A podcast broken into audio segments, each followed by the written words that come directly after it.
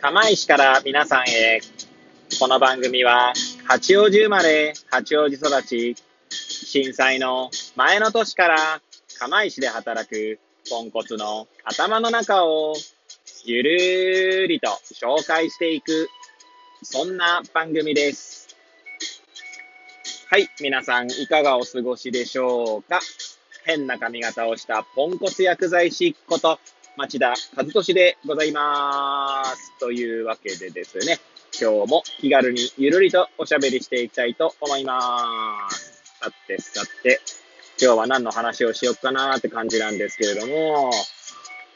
そうですね、ちょうどですね、今、一緒に働いているですね、えー、薬剤師が、えー、3年目かな？薬剤師3年目。まあ、あの、社会人になっても3年目なんですけれども、の女性が1人と、あとは、えー、薬剤師になったばかりの、えー、社会人1年生で薬剤師1年目の男性と、まあ、その男性はですね、今ちょっと 3, 3ヶ月間だけうちの店舗で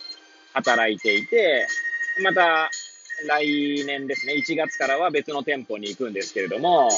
まあ、そんな2人がですね、なんだろうな、こういろいろこう思い悩んでいたので、まあちょっとそういう、そのことについてですね、まあ、語ってみようかなと思います。はい。というわけで、というわけじゃねえな。えー、まあ、最後までですね、聞いていただければ幸いでございます。で、まあ、何に対してですね、えー、思い悩んでたかっていうと、まあ、例えばですね、その女性の、女性はですね、その女性の、女性は、いや、最近私は薬剤師に、をやっていて良いんだろうかということをですね、まあ、こちらはですね、あの、日、日誌じゃねえな、日報だから、あの、日報、日報？まあ、要は、あの、売り上げとか、まあ、書いてですね、まあ、一応手書きなんですよ、うちまだね。はい。まあ、手書きでですね、書いた売り上げに対してですね、まあ、その日の、まあ、感想をね、書く欄があってですね、まあ、そこは、あの、店舗の従業員で、もう持ち回りなんですね。はい。で、今日、そのね、彼女の番で、で、私はですね、そのお金のチェックをしたわけなんですけども、チェックした時にですね、まあ、その感想が目に入ってきたんですけれども、ちょっとですね、まあ、その後時間取れなくてですね、まあ、その場でね、あの、いろいろ声かけしてあげればよかったんだと思うんですけれども、まあ、そんなことが書いてありました。で、一方ですね、薬剤師1年目の、まあ、男性の方は、まあ、彼はですね、まあ、彼とたまたま雑談した時にですね、いやーなんか、なんだろう、薬剤師ができることっていうか、薬剤師としてできることって何なんでしょうね、みたいなことを言ってたんですよね。まあ、なんだろうな。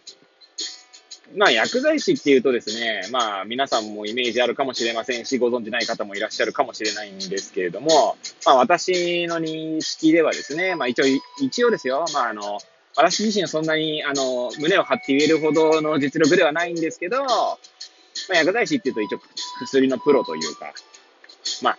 本当ね、あの、細かいところで言うと、もう細胞レベルのところまで考える人もいますし、細胞でいいのかなうん。まあ、そういった物質レベルですね、本当に。で考える方もいますし、はい。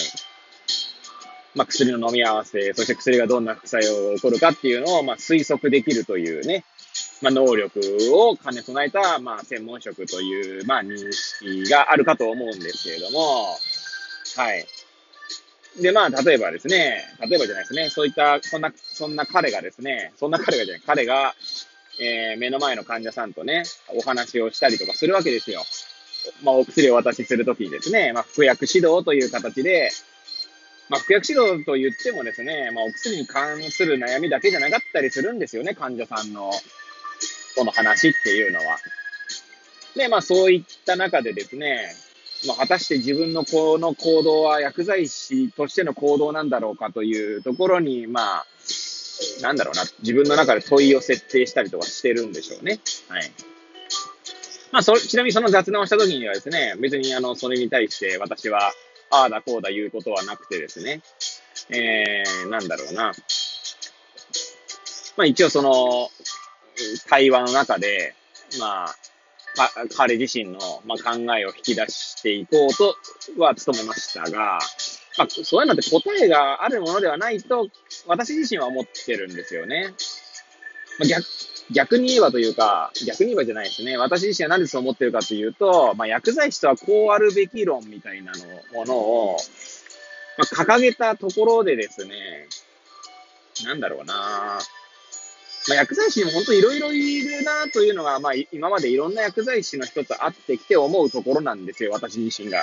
で、多分おそらく自分も、なんだろうな、一般的な薬剤師像とは違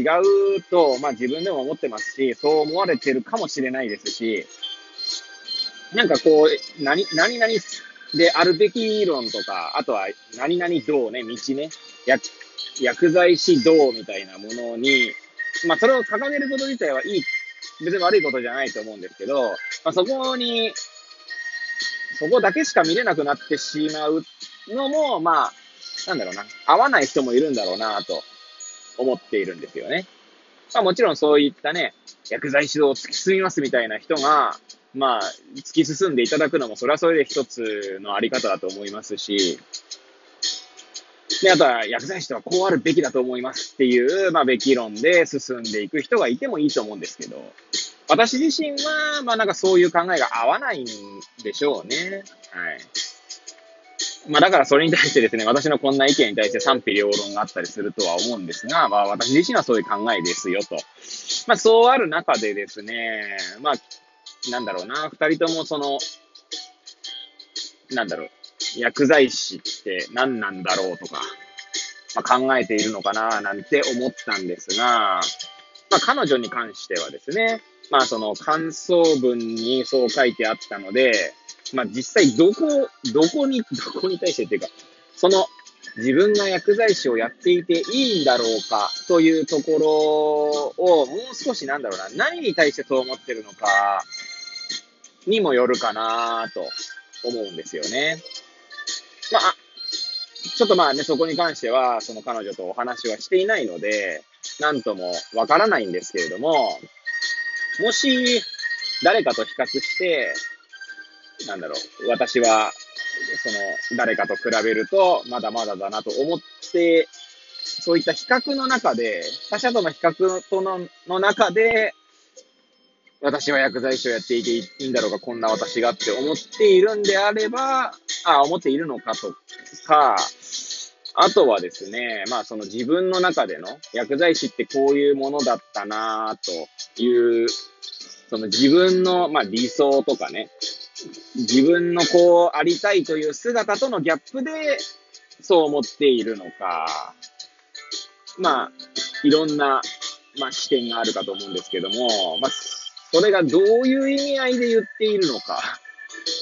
によってもまた変わってくるのかななんて思っているので、まあちょっと時間がね、あればね、そんな話をしていきたいと、話をしていきたいというか、まあ彼女自身のですね、の言語化のフォローができればなと思いました。はい。まあ私自身もですね、まあ10年目なん、10年目か10年間薬剤師としてやってきてですね、まあ結構コロコロ薬剤指導っていうのは変わってますね。まあ、今ではですね、なんかいろんな薬剤師がしていていいんじゃねえのって 思えるようになったんですけど、まあ、薬剤師とはこうあるべきだろうまでいかなくても、それに近い発想をしてた時期もあったかと思いますし、まあそういった話はね、以前もお話したかもしれないんですけれども、うん。まあ今までいろいろ考えて今に至ってるんですが、またこれからも変わっていくかもしれないですね。まあ、そんな私はですね、まだまだこう、10年とはいえですね、道半ばだなと思っているので、まあ、私なりのですね、薬剤師像というものを、まあ、薬剤師像っていうと語弊はあるかもしれないですけど、なんかこう、私らしさが、まあ、表現できればいいのかな、なんて思ったりもしますね。はい。まあ、そんな感じでですね、ちょっとその、なんだろう、一緒に働く薬剤師たちのですね、悩みだと思うんですが、まあそういった発言や、まあなんだろう、言葉をですね、見聞きして、思ったことをちょっとつらつらと語ってみました。はい。まあ、最後までですね、